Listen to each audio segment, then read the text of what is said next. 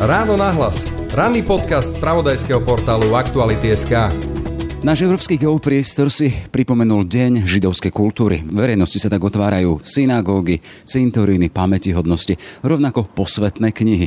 To všetko ako životná stopa konkrétnych ľudí na konkrétnych miestach a v konkrétnom čase. A s konkrétnym veľmi bolestivým priesečníkom, ktorý rozdeľuje epochy pred a po. Pred holokaustom a po ňom. Len u nás stál život vyše 70 tisíc Židov. Napriek tejto nepredstaviteľnej obeti, Židia a ich kultúra je u nás stále živá.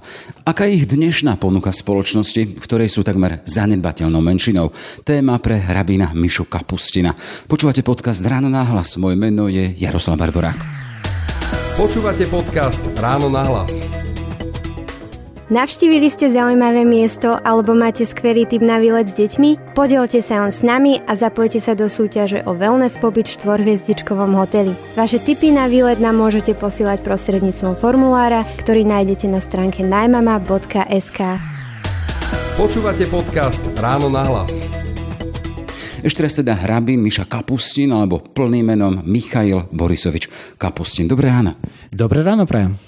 Uh, Pán Rabín, tak to je spoločné, keď vás oslovím pán Rabín? Áno, je príjemné pre mňa to vypočuť. Chcem sa spýtať, čo sú vaše prvé, nie myšlienky, ale v podstate prvé činy dňa? Predpokladám, keď sa pýtal niekoho kňaza alebo pastora, povie teda, plním si duchovné povinnosti a modlím sa. Čo robí rabín ráno ako prvú vec? A môžem povedať, prvé slova sú slova vďačnosti Bohu, že, ktorý mi daroval ešte jeden deň, to sa hovorí tradičná modlitba, ktoré sa vyslovuje vďačnosť Bohu a že on dovolil mi sa zobudiť. A ďalej deň sa pokračuje. A závisí každý nový deň a je niečo nové. A tá tradičná modlitba, to je špecialita rabínov, alebo to robia aj bežní židia, ktorí veria a ktorí praktizujú? A vlastne rabín sa neodlišuje od ostatných ľudí, on sa, a, židov, on sa odlišuje len tým, že mal viac času ako oni, aby sa naučil. A kvôli tomu pre Židov všetky pravidla sú rovnaké a podobné ako aj pre rabinov, aj pre kohokoľvek, kto patrí k judaizmu. Ale predsa len rabín už svojou funkciou a poslaním požívajú určitú vážnosť v komunite. A samozrejme, lebo vzdelanie je veľmi dôležité. A cez tisíce rokov v judaizme vzdelanie má veľkú úlohu. A kvôli tomu rešpektujú rabina za ten čas, ktorý on tomu venoval. Lebo určite rabin by mohol robiť nejaké iné veci a možno by mal lepší, kvôli tomu lepší život, ale on venoval svoj život judaizmu, a možnosti učiť a učiť sa. A učiť sa to zaujímavé. Jasné, každý nový deň je učením sa. Začali sme tým, čo ako prvé robíte. Vy hovoríte, že ste vďační Bohu za to, že vám dáva nový deň, ale chcem sa spýtať v tom kontexte, ktorý aktuálne zažívame. Ešte neskončila poriadne pandémia, máme tu e, krvavý konflikt a Putinovú agresiu na východe nedaleko našich hraníc. E, v krajine, kde ste vy aj pôsobili ako rabín, ste tam aj žili určitý čas, Krím, e, Charkov. Nie ste taký teda, že nenadávateľ, nestiažujete sa tomu Bohu, na ktorého sa obraciate, čo si to dopustil? No to by bolo divné, tak podobne by som mohol sa stiažovať, že neviem letať, a že existuje zákon gravity. A, tak samozrejme, to by bolo divné a to by a, len by to bolo stratou času. Podľa mňa je dôležité odpovedať na otázku, čo ja viem urobiť kvôli tých dnešných podmienok, ktoré máme. A snažím sa byť v tom úspešným. A snažím sa pomáhať ľuďom, ktorí potrebujú pomoc kvôli tej vojne. Čiže nie ste nahnevaní na svojho šéfa? A to nemá význam. A vlastne a podľa mňa ja vždy sa pýtam, dobre, ak to urobím, teda aké môžu byť výsledky.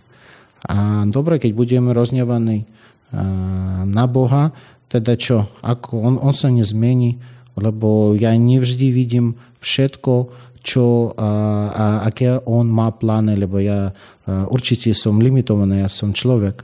Ale na druhú stranu môžem povedať, a, ľudia často nadávajú na Boha, ale a, často príčinou rôznych hrozných vecí, sú oni. Pán Boh dal ľuďom slobodnú vôľu a možnosť vyberať. Ešte na začiatku Biblii čítame, že, každý, že prvý človek bol stvorený na Boží obraz. My to rozumieme, že každý človek má slobodnú vôľu a schopnosť tvoriť, tvoriť nové veci, ktoré ešte predtým neexistovali. A kvôli tomu človek rozhoduje pre seba, akú cestu si vyberie. Dobro alebo zlú. A podľa mňa bola, vybrali zlú cestu, cestu vojny, ale dobro vždy zvyťaží. Čiže v tomto prípade konfliktu vy veríte v to, že dobro raz aj nad Putinovou agresiou zvýťazí? Samozrejme, a dejiny vždy to dokazujú. Začínali sme v tom kontexte teda, že teraz je ten e, časový rámec, keď si svet, Európa pripomínajú špeciálne dni židovskej kultúry. Ako som naznačil, kultúra to je produkt a v podstate také okolie, v ktorom človek žije a ktorý ho tvorí, tvoria ho jednotlivci konkrétny, v konkrétnych miestach.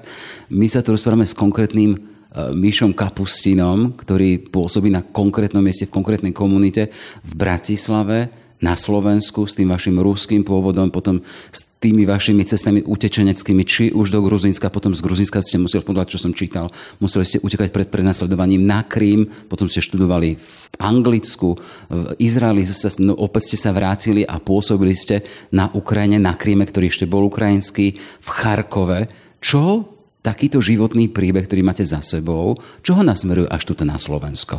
No, keď sa pýtajú o Slovensku, vždy sa pýtajú, či sa mi tu páči a čakajú na nejakú, možno, že ja budem niečo kritizovať, lebo keď pozrieme akékoľvek sociálne médiá či noviny, tak e, vždy možno vypočuť nejakú kritiku voči krajine, kde ľudia žijú. A určite ja neverím, že existuje akákoľvek krajina, ktorá by bola perfektná, ideálna, lebo verím, že čokoľvek, čo je urobené ľuďmi, nemôže byť ideálnym. A netreba to vnímať ako ideálne. A Slovensko nie je výnimkou.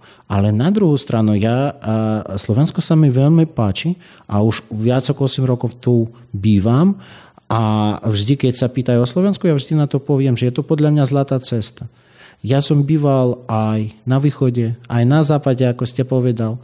A môžem povedať, že Slovensko je zlatou cestou. Aj pre východ, aj pre západ.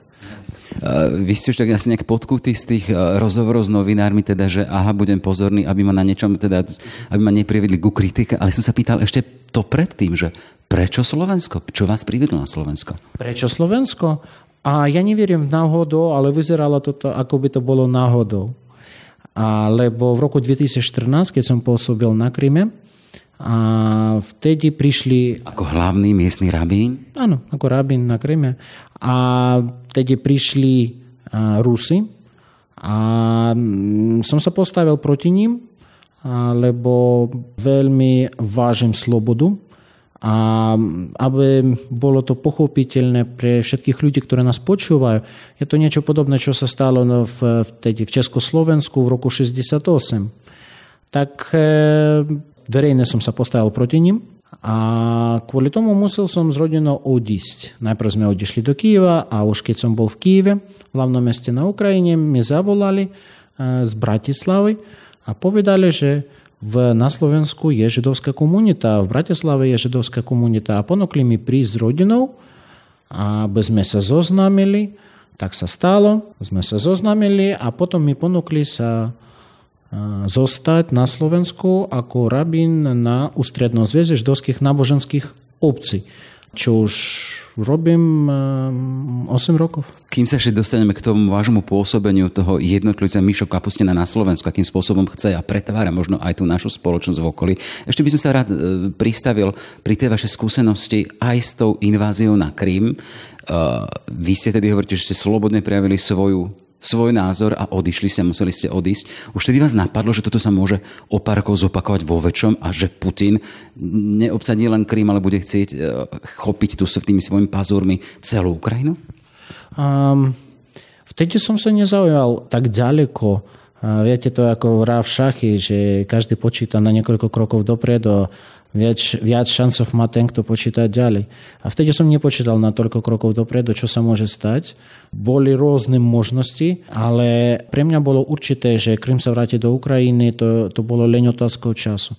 A teraz ja vôbec nemám v tom akékoľvek pochybnosti. A nemal som pochybnosti, bohužiaľ som nemal pochybnosti a to, že, to, že sa stalo, a že bude veľká vojna. A mal som strach, že to sa stane ešte na konci minulého roku a v začiatkom januára, začiatkom januára, v strede januára už som nemal žiadnych pochybností, že to sa stane. A vtedy, keď veľa ľudí, rozumných ľudí rozprávali o tom, že je to neuveriteľné. No a samozrejme, čo sa týka Kríma, tam je bezpečnejšie porovnanie s tým, čo je na Ukrajine a v, na, vo väčšej časti Ukrajiny. Ale na druhú stranu, to je len otázka času, bohužiaľ, ale vtedy, keď je vojna, všeobecne je nebezpečné, kdekoľvek. Uh, takým tým slovenským spíkom alebo tou slovenskou rečou vy ste boli v úvodzovkách farárom tým komunitám, či už na Kryme, či v Charkove, ak sa nemýlim. A to sú oblasti, ktoré teraz trpia. Tam padajú bomby, zomierajú ľudia z oboch strán. Predsa len e, všimol som si, že ste činní aj na sociálnych sieťach, kde zaujímate stanoviska a aj pomáhate tým ľuďom. Ako sa vám to prežíva, to ich rozpoloženie, že žijú vo vojne? Času času komunikujem s rôznymi ľuďmi, ktorí prišli na Slovensko alebo ktorí sa zostali na Ukrajine. A môžem povedať, že uh, určite je to ťažké pochopiť, ale ja nemám čas na emócie. Lebo oni môžu mi bohužiaľ zavádzať a robiť konkrétne veci, ktoré menia život. A je to trošku nemožno neuveriteľné. Možno ja veľa vecí strácam kvôli tomu, ale pre mňa je dôležité robiť praktické veci, ktoré naozaj niečo menia. To je spiritualita Mišu Kapustina, alebo to sú také nejaké návody, príručky pre rabínov židovských. Daj nabok emócie a rob. Nie, konkrétne veci. Ľudia nemajú kde bývať, ľudia nemajú oblečenia, ľudia potrebujú peniaze. Konkrétne veci. Aj na to rabín, aj to rabín musí robiť. Lebo modlitba je veľmi dôležitá, áno, samozrejme, ale keď človek je hladný, tak modlitby nestačí. Ešte niečo treba mu k tomu dať. А в Торе написано, а, не в Торе, а в Талмуде я написано, приложим то зарамечений, кед не хлеб, не Тора. Кед не Тора, не хлеб.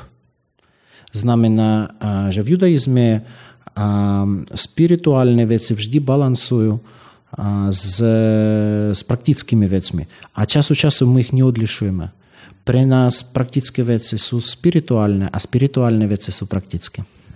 Čiže to nie je len spiritualita Mišu Kapustina, ale to je v podstate spiritualitného judaizmu.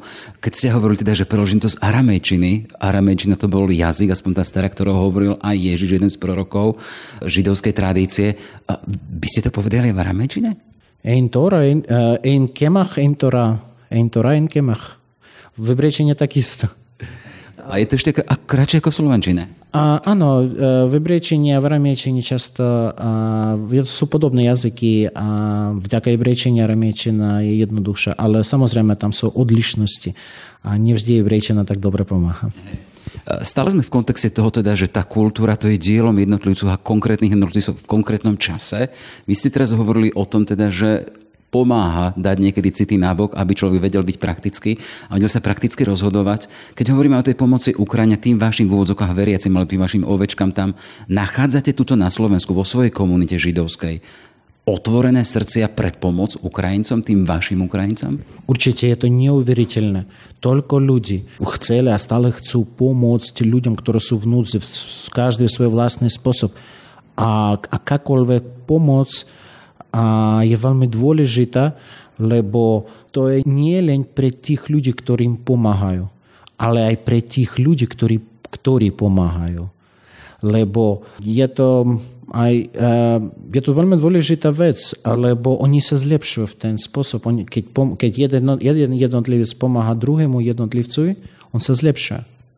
On, a, a je to A, a kvôli tomu, samozrejme, ja som neočakával, že toľko ľudí a, zo židovskej komunity, zo židovských komunít, a, aj z, z, z, z, z väčšieho okolia a budú chcieť pomôcť každý vlastný spôsob. Niekto peniazmi, niekto službou, niekto dobrým slovom, niekto modlitbou. Akákoľvek pomoc je dôležitá, ako som povedal, pre nás všetkých. A keď my to robíme, alebo keď sme svetkami, že niekto iný to robí, my sa zlepšujeme. A ten proces zlepšovania je nekonečný. Uvidíme, že koľko máme pred sebou tej nekonečnosti, ale stále kontext kultúrnosti a, a vytvárania hodnôt, predsa len to položenie a situovanosť židovskej komunity rok 2022, to sme rok po sčítaní obyvateľstva. A aj z toho sčítania obyvateľstva vyšlo teda, že Židov na Slovensku, keď sa hovorí o príslušnosti k náboženskému význaniu, je stocina. Prihlásilo sa nejakých, mám tu prešné čísla, momentík. Čiže keď hovoríme o príslušnosti k vierovýznaniu 2007 jednotlivcov a keď využili e, pri sčítaní obyvateľstva možnosť prihlásiť sa k národnosti, tak to bolo 596 osôb. Je to porovnateľné, trošku menšie čísla s tým, čo bolo pred desiatimi rokmi. Ako sa pracuje a žije v takejto komunite, ktorá je stotinovou v jednej spoločnosti? Максимально можний спосіб а, знамена, že a komunita nie je veľká, áno, nie je to prekvapením, ale na druhú stranu a tí ľudia, ktorí pravidelne chodia na židovskú komunitu, na programy, ktoré komunity im ponúkajú, a oni sa snažia žiť židovským životom v svoj vlastný spôsob. To, nezname, to nevždy znamená niečo náboženské. Väčšinou Židia na Slovensku sú asimilované, ja by som povedal viac sekularizované, ale na druhú stranu podľa mňa sú rôzne cesty, ktoré robia, podľa ktorých jednotlivec je Židom. A napríklad, keď ku mne príde ja viem, že v kresťanstve viera je veľmi dôležitá, na tom je postavené všetko, učenie a tak ďalej. A, ale v judaizme tiež viera je veľmi dôležitá, ale podstatno sú skutky. Podstatnou vecou sú skutky. Lebo skutky vlastne odzrkadľujú vieru. V tej kresťanskej tradícii sa hovorí, že viera bez skutkov je mŕtva. Čiže ako, ako aby nebola. Čiže je tu to doplňanie sa. Ale keď hovoríme v podstate o tom byti v menšine a v tej úplne malilinkej menšine, chcem sa spýtať, že čo môžu slovenskí židia? Vy hovoríte teda, že sú vo veľkej miere asimilovaní a v podstate asi veľká časť ani nie sú praktizujúci. To znamená, že naznačujete to, že ich je viac, ako sa prihlásili k židovstvu? A ja si myslím, že a bo, sú ľudia, ktorí nepovedali, že sú Židia ani z náboženského hľadiska, ani z, z národného hľadiska. A boli ľudia, ktorí povedali, že sú Židia iba náboženské, ale národné nepovedali, lebo nie všetci rozumejú, čo to znamená byť Židom. A vlastne po slovensky, podľa gramatických pravidel slovo Žid sa píše z malou Ž. A, ale to závisí od kontextu lebo zo židovského hľadiska, ako my, to, ako my sa vnímame, my sme aj národ, aj náboženstvo. Lebo stačí otvoriť Bibliu, kde je napísané, že židovský národ a tak ďalej sú veľmi, veľmi veľa príkladov o národe. Vlastne slovo náboženstvo v judaizme ako význam neexistuje. To je tiež zaujímavé. Náboženstvo neexistuje. Mali ho vymysliť. A, povedz mi, že čo, čo náhradza ten obsah náboženstva, čiže vzťahu k čomu si, čo nás presahuje k Bohu v židovskom náboženstve? A vlastne my hovoríme o viere, my hovoríme o spôsobe života, my hovoríme o skutkách a vlastne toto je dôležité a vlastne, ako som už povedal, a to ukazuje, kto je pre teba. No a tu som práve sa, začal som tú otázku teda, že čo tí aktuálni slovenskí židia, ktorí hovoríte, že sú vo veľkej miere asimilovaní a e, niektorí nepraktizujú, ale predsa sú židia, čo oni môžu dať z tej svojej tradície, ktoré vyrastali, čo nazbierali, čo majú v sebe, čo môžu dať tejto aktuálnej spoločnosti, keď si len pozrieme, čo zažívame teda v tom verejnom priestore. Sú tu politici, ktorí nadávajú, ktorí e, jednoducho napríklad to, ten aktuálny čas leto neužili na riešenie problémov, ale to ťahajú a ľudia zostávajú v položení, že sa boja jesene, boja sa zimy, lebo je tu vojna, bola tu pandémia, nevedia, či budú mať dosť na korien, či budú mať e, na existenciu a v tejto situácii vy ako židovský rabín, ten, ktorý vedie, ktorý sa prihovára, uh, ako to vidíte, čo môžu tí vaši spoluverci dať tejto spoločnosti, tomuto Slovensku? A ja obyčajne, keď, samozrejme, keď e, okolo nás sú hrozné veci, tak e, my, nemôže byť, my môžeme sa zostať nejakým ostrovom, ktorý, ktorý nemôže ovplyvniť tie hrozné veci, ktoré sú okolo nás. Áno, vedľa nás je vojna. Áno, teraz e, môžem povedať, že je svetová ekonomická kríza, inflácia je hrozná skoro všade. A Slovensko nie je výnimkou. Samozrejme, probléma s plynom a tak ďalej. A Slovensko nie je výnimkou. Určite stav nie je jednoduchý. Ale ja obyčajne na tie podobné výzvy hovorím, že áno, nie je to prvýkrát v našich dejinách. Za tisíci rokov, v ktorých žijeme, my sme videli rôzne veci aj prežijeme aj tieto. To je zaujímavé teda, že e, tá vaša židovská tradícia má koľko tisíc rokov, len Biblia, že z akej minulosti sa dokážete učiť už z pís, zapísaných záznamov? Mm, viac ako 3000 rokov. My hovoríme o tradícii, ktorá má viac ako 3000 rokov. A keď ja začínam, alebo počítam prvých židovských kráľov, ja nehovorím o exode z Egypta, ja nehovorím o časách, ktoré boli po exode, ale prví židovskí králi sa zjavili ešte 3000 rokov dozadu. Už odtedy máte záznamy e, biblické knihy, z ktorých čerpáte a poučiť, dá sa z nich poučiť aj dnes, hej? Ako rabín to hovorí. A vtedy, keď, je to otázkou, keď sa zjavili židovské knihy, a to je otázka viery, to závisí, na to môžete si dostať, ja spýtate sa jedného rabi, ortodoxného rabina, na to si dostanete jeden, jednu odpoveď, e, keď sa pýtate ma, teda si dostanete inú odpoveď. A to je otázka viery, ale ja určite môžem povedať, že viac ako 2000 rokov dozadu už bol skončený židovský kanon. Už všetky židovské knihy boli kodifikované ešte viac ako 2000 rokov dozadu. Hovoríte o tom, teda, že viera a život jedného žida, to je čosi, čo sa premenia a malo by sa premeniať do skutkov, aby to bolo čosi veľmi praktické. Eh, nemáme neobmedzený čas ťahať veci. Len teda eh, taký ten váš recept alebo taká nejaká rada pre tieto dni Miša Kapustín pre september 22, v ktorom žije Slovensko, ktoré sa borí s tým, čo sa borí. Čo mu radíte? Mente, ak, ak máte schopnosť a možnosť meniť niečo na lepšie, na lepšie, tak neváhajte sa. Ale ak nemáte, tak netreba na to nadávať. Alebo to vám nepomôže, lebo ak nemôžete niečo zmeniť, teda aký zmysel sa stiažovať? Čo to zmení? Nič. Len horšite svoju náladu a možno teda vaše veci pôjdu horšie. Nestracajte pozitívne myšlenie. Vždy na konci všetko bude dobre. Len treba byť trošku trpezlivým a teda ten dobrý koniec príde skôr konštatuje a radi Miša Kapustin. A hlavný rabín Slovenska, to sa nehovorí, že ste hlavný rabín alebo ne? No formálne ma nikto nemenoval, tak jasne. veľa ľudí začali to povedať, ja nikoho neopravujem vôbec. Dobre. Čiže... Ja som rabín Stredného zväzu, rabínu Stredného zväzu židovských náboženských obcí na Slovensku. Toto je určite. Všetko dobré, nech sa vám darí. Ďakujem pekne navzájom a nech sa darí všetkým, kto nás počúva. Veľa zdravia, toto je podstatné. Všetko ostatné prežijeme. Všetky podcasty z pravodajského portálu Aktuality.sk nájdete na Spotify a v ďalších podcastových aplikáciách.